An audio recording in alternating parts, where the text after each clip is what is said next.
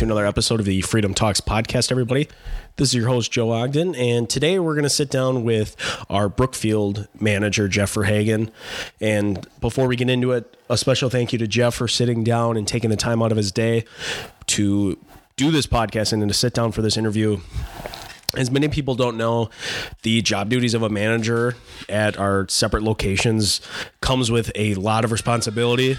So, again, a special thank you to Jeff for sitting down and doing this with us. Jeff is one of our longest tenured therapists here at Freedom, so he also has a ton of other job responsibilities within the company. He also is a military veteran, which I don't think gets enough credit for him or anybody, but special thank you to Jeff for his service. We really appreciate everything that you've done and everything you do for the company. So without further ado, let's get into the podcast. Jeff, welcome. Thanks for making time this afternoon and join us on the podcast. Having me, Joe. Excited. Actually excited since the Packers won yesterday. Yeah, as we were just talking before the podcast started, what a nice pleasant surprise after, you know, we got a huge snowstorm finally in Wisconsin. It only took till January, but now we're in a huge cold spell too. So it was nice for the Packers to brighten our weekend a little bit. What I remember growing up, uh, this kind of snow, this kind of cold. I feel like back, back in the seventies. I feel like for me, I mean, we haven't had something like this at least in ten years. I feel like I feel like this was probably one of the best or biggest snowfalls in a long time. We had so much snow at the end of it, our driveways we piled up when we were younger. We actually made little igloos and caves that we played in. We had a lot of snow, so this was uh, this was uh, remnants of the seventies you could definitely do that now. Uh, Jeff, tell us a little bit about just kind of your background and kind of how you got into PT. I know you've been at Freedom for. Are you the longest tenured employee? Actually, now that I say that, I think I might be. And I'm trying. You know, every time I think about how long I've I been here, think about my daughter's age because she was just born um, when uh, when I started. And yeah, in fact, she's 23 years old and she'll be starting medical school in July. So that's how I remember 23 years. Uh, I uh, started my career at Appleton Medical Center um, right out of school from UW Madison. And I was probably not even there for about three months, um, and I got activated for Desert Storm. So I went uh, overseas to Augsburg, Germany, which is where I was stationed, and we saw um, patients there in the in the clinic. Um, was there for about six months and then came back, spent a little bit more time at Appleton Medical Center, went on to Madison at Meriter Hospital and clinics. I uh, ran an office on the east side of Madison, and then uh, my wife um, had an interest in coming back to the, the Brookfield area, so I, I agreed. So ended up with uh, with Freedom here. Are you originally from the Brookfield area, or is this just where you guys ended up? Uh, my wife is originally from Brookfield. I actually grew up in Madison. Um, so we lived in Cottage Grove, which was uh, kind of about the uh, halfway point between Oconomowoc and Madison. So she got the run of the deal of she had to drive a little bit farther with kids. And how did you end up in Appleton? Um, I had actually done an internship there, and I I worked for uh, a guy that I really liked. I, I liked the community. I liked the the small town feel. Um, the hospital was great. The people were great, um, and uh, it just seemed like the natural progression after the internships to stay at a place I was comfortable and familiar with. And Jeff also, um, I didn't mention this at the beginning, um, is our manager in our Brookfield location. Have you been out there since Brookfield started, Jeff? or did you start in Fox Point?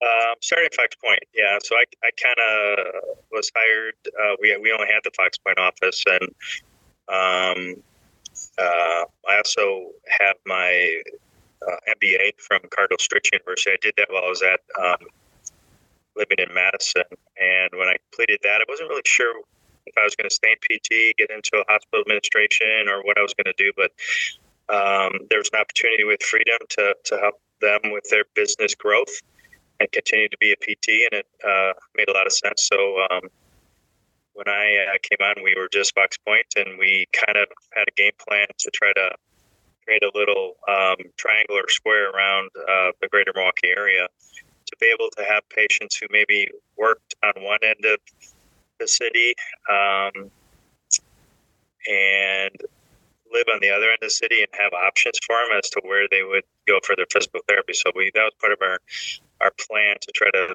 put something out west, south, and north. So that's why we got the Grafton, Fox Point, um, Brookfield, and then um, I think not too far um, after that, the Mukwonago office started. So, um, and I think the plan is, you know, to, to continue to try to, to grow um, and, and do more. But the challenges of um, private practice are uh, always uh, a surprise and day to day and planning and working with insurance companies and competition. It's and staffing it's it's uh, once you think you have everything set uh, something pops up and you're scrambling again. In your experience with this position at freedom i mean obviously on top of being a physical therapist and this this question i guess can apply to both too. Has that changed since you started? I mean just kind of that role of always trying to find somebody or even just the transition of the profession itself, or is it relatively the same? I think that's a great question. Um, I think it's gotten a little bit more challenging with insurance companies, to be honest with you. Um, they've um, scrutinized our profession a little bit more because we're low hanging fruit, uh, particularly in the private practice world. Insurance companies, uh, when I first started, I don't think really had limitations on visits. I think the reimbursement was different as well, better. So it, it just seems like we're we're needing to work longer and harder and faster than we've ever had to um, because of the uh, the expectations and uh, of these insurance companies. The profession has gotten, I would say, different in that there, there's more education for the, the kids coming out of school. Um, uh, you have the, the DPT programs. Uh, I think the kids are coming out a little bit more prepared um, with a little bit of uh, more knowledge of research, uh, having to do research projects. Um, unfortunately, they're also coming out with a lot more debt as well. Um, and with the cost of education and, and the reimbursement actually going the other direction, I would say that's one of the bigger challenges for our profession. Yeah, I, I mean, I think this topic could be, you know, in its own podcast itself. Um, and I, I would actually love, I think it'd be cool to have a roundtable discussion with everyone at Freedom, those that don't have their DPT. I think we have a couple therapists that even have their masters, and then a large portion of us have our doctorates. It's a huge political and, you know, kind of alphabet soup that I think goes on. We have all this educational debt. Um, but then we get out, I think professionally, besides the research part and maybe some of the imaging, I think everyone's pretty much the same. And that's where the huge debate is with yeah. the other logistical stuff too. I would say too, with any profession, it's really what you want to do with it when you get out of school. Do you want to pursue excellence and um, an area of specialty to get good. I still think that programs now versus when I went to school, they're just preparing you to um, have a, a, base of knowledge so that you can continue really the rest of your career and getting um, further and further uh, educated on uh, ways to uh, improve your patient care for patients and actually be able to see a, a, a broader base of patients. I mean, I've been doing this for 30 plus years. You know, somebody said, "What's your area of expertise?" And I and I said, "Well, almost everything," because you know, through the years, there's been places I've worked where you know we we worked all spine, um, a lot of extremity, sports medicine, feet, headaches, you name it. So, um, been exposed to a lot of different stuff other than obviously the women's health, which is yeah. uh, one of our services here at Freedom at all four of our offices that's a service that's growing. I'll actually be um, having a podcast with Nina coming up in a couple weeks. So for those listening that are interested in public health, just be patient. We have one coming, a big long one with Nina in the next couple weeks. Uh, but actually, Jeff, that's a really good segment segue into what I really wanted to talk about today with you. Um, Jeff and I treat very similarly obviously he has so much more experience and knowledge than I do. But for someone being super young in their career, um, having someone at the same company that uh, treats the same way via the osteopathic methods, um, I've been super excited to get Jeff on the podcast to kind of talk about that a little bit. You know, kind of what it is and um, talk about some of the the things that he sees and the way he treats. The osteopathic uh, assessment and treatment um, is is a challenging way to to um, to look at the, human body. I know for a while I worked at um, in Madison at the uh, Meriter Spine Clinic, and we had um, I was what was I don't know what my title was uh, clinical specialist for that area, and I would work to try to teach um, modules of different areas of the body, and um, not everyone was real receptive of it because it is a uh, challenging way of uh, assessing the spine and and really some of the the nomenclature that you write down is opposite of of what physical therapists physical therapists are trained for. Physical therapists will were trained on what the dysfunction is and the osteopathic method is with that dysfunction you're naming it for what the what the spine does with that dysfunction so it's a little different mindset and it gets a little confusing with the um, the documentation but once you get it down it makes a ton of sense so you're you're really taking the human body rather than a static picture in time of the spine you're um, essentially using your eyes and your hands to assess the uh, the movement patterns and assessing for abnormal movement. So, for example, uh, spines have joints on both sides, and if one side, when you're forward bending, doesn't move, and the other side does, you're going to get a rotation one direction. And if you backward bend your spine, if that segment doesn't move, you're going to get a rotation to the opposite direction. And with your eyes and your hands, you can pick that up, and it helps direct kind of where the the treatment needs to be uh, focused on. So it's a very specific way of assessing, and it's been pretty successful. Patients love the the um, the approach, the treatment. As you know, it's it's um, can be super fun to see results really really fast with patients. And actually, there's a um, Phil Greenman's book, and Phil Greenman is an osteopath. I kind of look at that as the Bible. The last chapter in that book um, is called Exercise as an Adjunct to Manual Medicine and um, I think that's where he goes over a lot of reinforcing activities. I don't like to even call them exercises; they're reinforcing activities to the osteopathic manual therapy that you you do with the patient. And so, some of these um, things that we have our patients do are little unconventional or goofy, but they're they're designed to um, to kind of reinforce what you just treated. And there's a, uh, I think the other great value in the osteopathic method is there's um, there's kind of an order to the treatment as well. So you're unlocking things in a particular order um, in order for the best outcome. Um, you know, you skip ahead and you treat something um, too soon.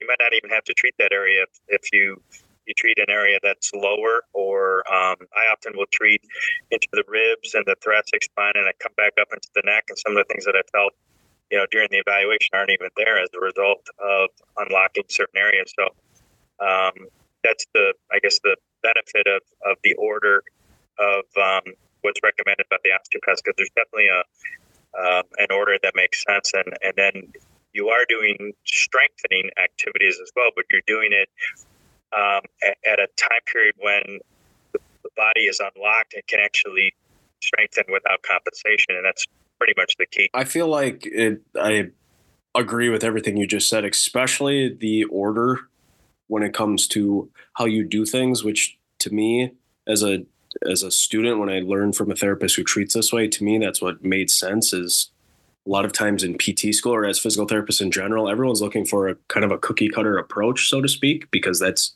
easy to follow. Which is always interesting to me because osteopathic treatment, I think, can be very difficult in the nomenclature to learn, but once you get it, it, it does make sense. Um, but I wish it was taught a little more because that order of operation makes sense in kind of establishing how you do things within a treatment session. It allows you to be more efficient too. In the, the TMD world, I mean, Dr. Rocabado, who is um, kind of a world class researcher and, and TMD clinician, he's PT, he um, talks about when you treat the jaw, you you really need to be able to competently treat the upper back and neck in order to have anything in the jaw really hold. So again, very often with that population, I'll treat the upper back and neck, those areas that are dysfunctional or not moving well, and come back and ask the patient to move their their mouth open, and they sometimes have a big surprise on their face, like, "Oh, I can't believe how much easier it is to move," and that's just kind of very similar to you know when you treat um, the lower back um, or the pelvis and the lower back, there's there, there's an order because a lot of times um, one thing leads to another, opens that up, and and um, um, I think even some of the things that I've learned through the years as well, where um, I'll treat the the pelvis and lower back and go back up into the neck and jaw, and the patient basically uh, has the majority of that problem resolved. So there's a there's a definite um, benefit to the order and just the knowledge of of what it is that you have to treat. And that's that's pretty much what we all try to shoot for is to have a, a really good uh, blueprint as to what the problems are so that then when you come back and, and treat in an order, you can um, have great success. And then assigning exercises for the patient too, I often will have them do it in a particular order as well.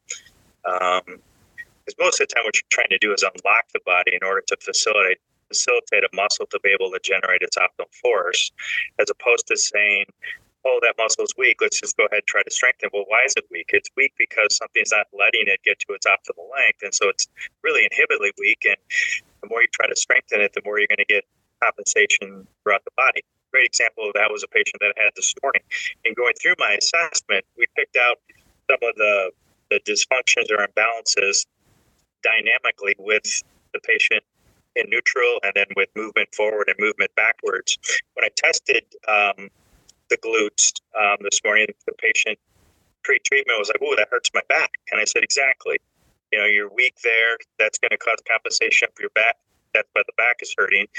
You go ahead and treat the pelvis and lumbar spine in a in a particular order. You go back and test the strength, and the strength is now five out of five, and the patient doesn't complain of back pain anymore. And that's a real big light bulb for the patient to go, well, that's pretty cool that now you did something to me that I can feel my motion is restored, my strength is there, and what used to cause compensatory pain no longer does in a in a matter of minutes in a in a treatment session. And then giving them the tools to try to maintain that at home. I think that's something too that it's for younger therapists especially um, the big push is kind of away from manual interventions um, in today's modern world, and that's physical therapy in a nutshell. I do think we find fads and just kind of keep going with those, and then we eventually circle back. Um, but the dysfunction as to why is where I think the osteopathic method is. It makes a lot of sense. Is I want to know why that muscle is weak. I think you would agree too. I, I, it looks weak in this position, but I want to know why. And then I think that osteopathic method A finds that out, and B treats it right away for the patient to see and gives that light bulb moment. Exactly. I think the, the other thing, and you would agree with this, um, is that I'll often be explaining to the patient, you know, you have pain on your left side, but I'm going to treat your right side in order to allow pain on the opposite side to disappear. So kind of goes back to what I was saying before. If a joint is stuck, the other side's going to move in compensation excessively.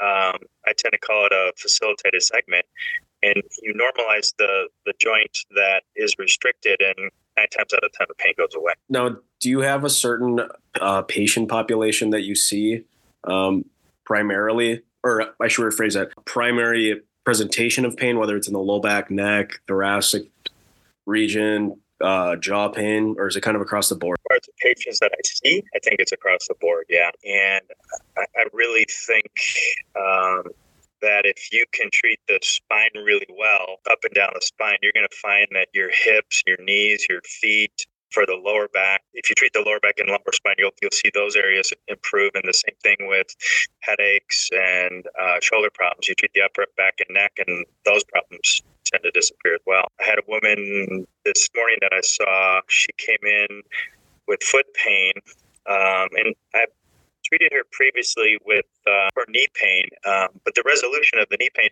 uh, a year ago was the treatment of the pelvis and low back. And um, she came in complaining of uh, insidious onset pain in her foot, uh, simply meaning she didn't know what her mechanism was. So I went back up into the pelvis and back and realized she had the same dysfunction. We treated that. She came back today and said, um, you know, 90% of her pain was gone in her foot simply because by changing the the alignment in the pelvis and the back, you facilitate the core and the glutes to to um, recruit appropriately, and then you don't get that um, overall collapsing of the foot at the mid stance of gait because the the glute core are holding you up. How many patients do you see for something like that where they come in with um, you know knee pain or foot pain, then you go and treat the back, and their pain goes away? Uh, believe it or not, an awful lot. Um, but you have to, you know, kind of be able to know you're barking up the right tree uh, when you're doing your interview and asking the appropriate questions. I can think of a young Division One soccer player, happened to be a friend of the family. He came in and he goes, "Catch, I, I can't even run anymore. My knee is killing me." And I said, "Did you hurt your knee?"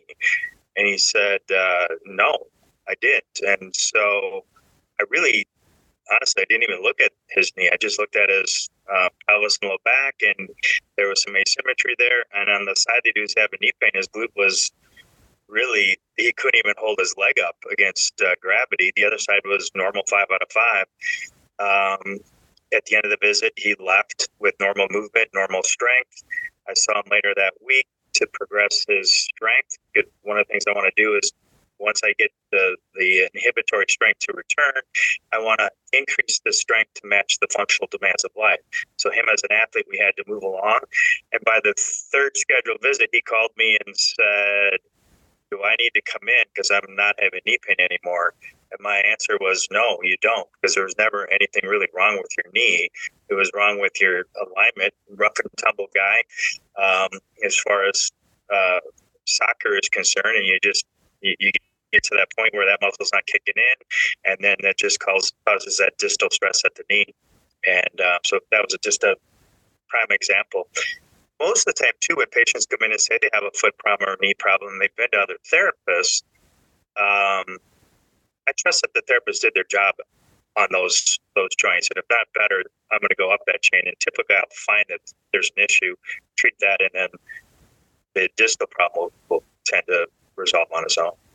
I think that's something that you just casually mentioned, but I helped out in Brookfield um, October of 2022 already now. So last year to yeah, we're out there for a couple months, two three months. You may not remember this, but I do. When I first started um, out there, I was at the time in my career in Fox Point where I wasn't really established yet, and I'm trying to do some of this osteopathic stuff, and you know, some patients are getting better, some aren't seeing it. And you told me that if if you see a patient, and a lot of times in private practice, you see patients for knee pain, for instance, they've seen three other therapists and things have kind of gotten better, but they've not gotten better. And you ask the questions, you know, what have you been doing? What have you haven't? Well, obviously, the same methods aren't working, which is where then we need to climb up the chain. And for me, that's stuck with me ever since. And you just casually mentioned it, but I think it's so important for us as therapists, not only in the field in general, but especially in private practices, you've really got to check everything and assess everything because there could be something else going on. It's really the, the whole kinetic chain. I mean, you got one particular dysfunction or weakness. Where is the weak link in that in that kinetic chain? And um, you know the the pelvis and low back can create issues at the knee. We won't get into details of all of that, but you know, same thing of what it happens uh, at the foot. I'll have patients come in and basically they have um, had some foot problems and they may have the, the perfect orthotic, but they're still not better. In fact, the orthotic is is aggravating their foot. I'll look at it and um, and the product looks great, whether it was uh, put together by a podiatrist or a PT, but the, the problem is is again going back to the pelvis and low back and the glute if that isn't taken care of you will continue to overpronate or slam down uh, on that product, and the product ends up get tossed in the closet because it hurts the foot. And in fact, really, the solution is up in the pelvis. And usually, those patients are better within two, three weeks of of increasing or improving that strength to match the functional demands of life. And then you're not getting that overpronation on the actual product of the uh, that they're wearing. Since you just mentioned it too, again, something I wanted to touch on today too. Jeff also does custom orthotics here at Freedom. Um, and if I'm not mistaken, I think you're the only therapist that does do it at Freedom, right? Um, yeah, over the years, there's been a couple that have dabbled here and there, and um, but yeah, I've kind of the one and only uh, standing at this point. Um, I've been working with custom orthotics for about 30 years, um, and I, and I will say I, I feel pretty good about the lab that I use, um, and uh, it's really about not just the product, but treating the rest of the body. My name goes on the, the bottom of that orthotic, and over 30 years, I don't think I've really had too many problems. Um, it, I, I, tend to understand that, that, that there's a time and a place for custom orthotics. Um, there's a time and a place for over-the-counter uh, orthotics as well.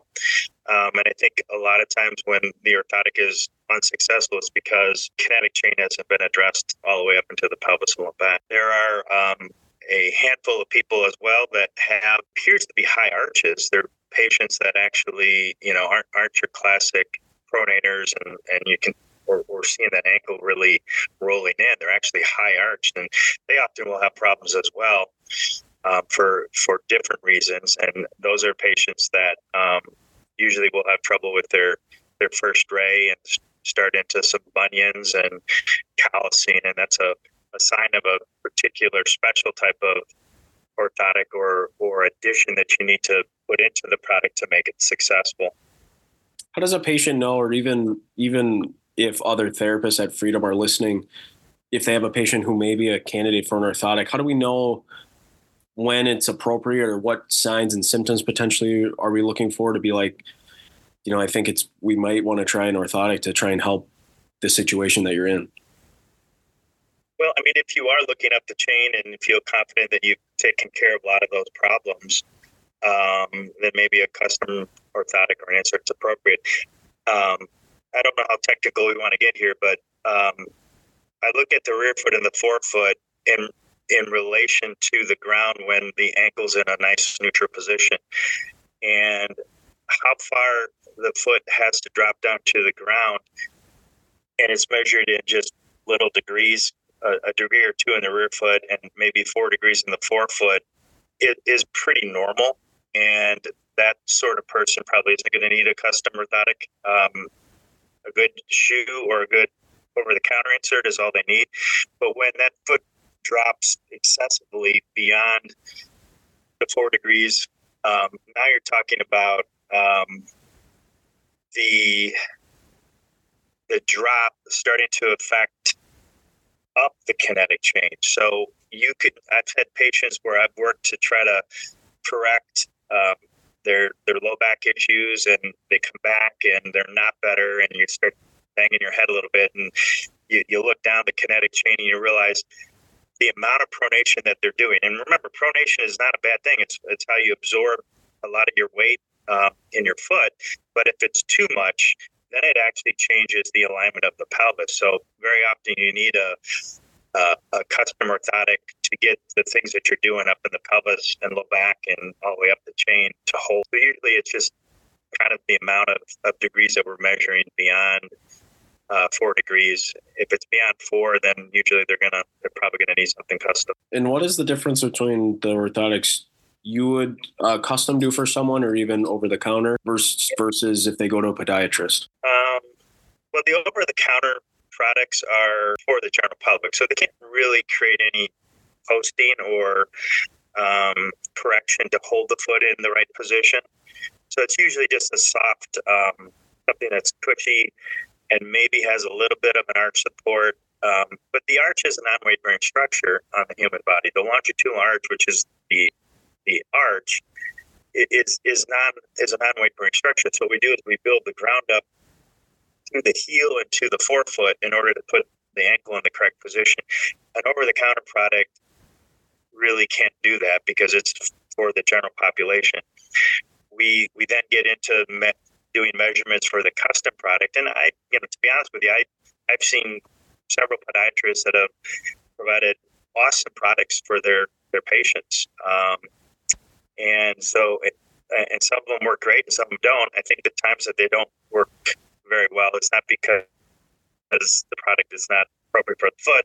It's just that the rest of the body, including the pelvis and the back and the strength in the glutes, has a big factor uh, back down the chain to make the product feel uncomfortable. So it's oftentimes, you know, needing to look at both areas in order to solve the problem. Now, Jeff, I know you've got a, a patient here at three, so I've got time to squeeze in one last question. I like to finish every podcast with this question because I think as physical therapists, our professional lives also overlap into our personal lives. I think um, because of what we do, that has to happen.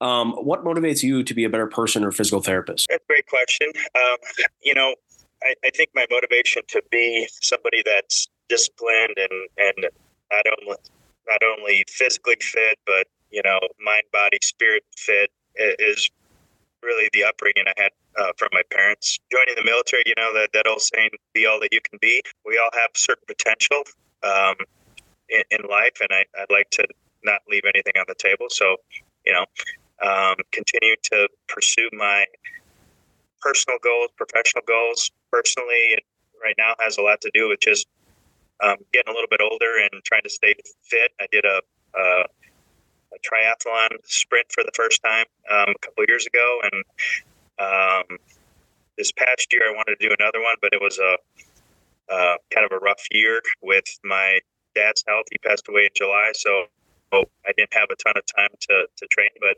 uh, staying physically fit and um, an example for my patients professionally, I think is is really really important. One of the things that uh, that I did in my military career, and uh, I did retire uh, back in I think it was 2004 with 21 years of service in a Desert Storm veteran.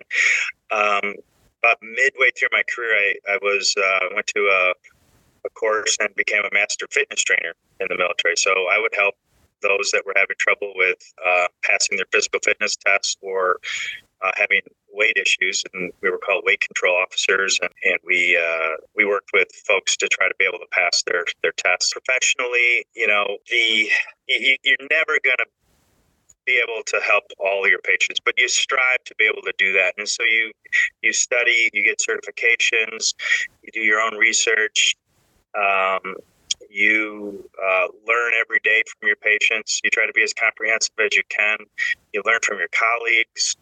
Um, I've always said if you think you know it all, then you might as well retire and be done because this field is constantly um, you know, there's constant growth, constant learning that goes on every day. And I learn from my patients every day. I learn from my colleagues every day. Um, that's what makes the, the job exciting. It's it's a puzzle in many cases. I mean, we're not personal trainers just showing somebody how to do something. I mean, they come in with a particular problem. I love it when they um, went to other people and, and not been successful. So that makes it more fun and exciting when we're able to help them. That's that's how we get busy um, because you know word of mouth spreads and people realize you know that uh, I think our group here at Freedom we hire you know the best and brightest PTs that we can, realizing that you know we have to um, get results and results are what make people want to tell people to come and that's what we've kind of held our head on for at least the 20 plus years I've been here. And it's probably going to keep going too. It's getting yeah, hard. We got, a, we got a great, great um, staff right now at all of our sites. It's it's really exciting to see um, the the growth and the uh, just the expertise that that we've had. And I know our principal Mike Karaginas is you know one of his um, big things is you know making sure that um, our staff has all the continuing education that they want and need, and bringing in um, key people from all over the world uh, we've had people from Spain. We just had somebody this past weekend that you and I had a chance to work with for three days. Um, Daryl Herbst from the UK. He's a uh, osteopath. So um, through the years, it's just been great. It's been a constant learning and growth, and I think um, that's just what makes our, our our profession exciting. Yeah, no, I agree, and you've been a great mentor to me too. So it's I've been it's quite the privilege to work together, even though I'm not at Brookfield as much anymore. Thank God you've got more therapists around you out there after the long, long hiring process. Yeah, we're set for a while, but we miss you out here, Joe. Um, but it, it's exciting to see you uh, using the, the, the osteopathic system and and uh, the su- success with it. And um, you know, the more you the more you use it, the, the better you get, and it's um, it's it's fun. I know Scotty uh, uses it a lot, and um, hopefully we get others interested in it as well. Yeah. So hopefully Scotty and I keep it going in Fox Point, and then you've got to do some recruiting out in Brookfield. Jeff, thank you for taking the time to squeeze in. I know I added this podcast in uh, during a patient slot early. I got it scheduled in November, but um, thanks for taking the time to come on a podcast quick today. Well, thanks for having me, Joe. It was fun talking with you, and um, go pack. We'll see what happens this weekend coming up. One more week. One more week. Saturday night against San Francisco. Okay, buddy. Take care. Thank you. I'll talk to you soon.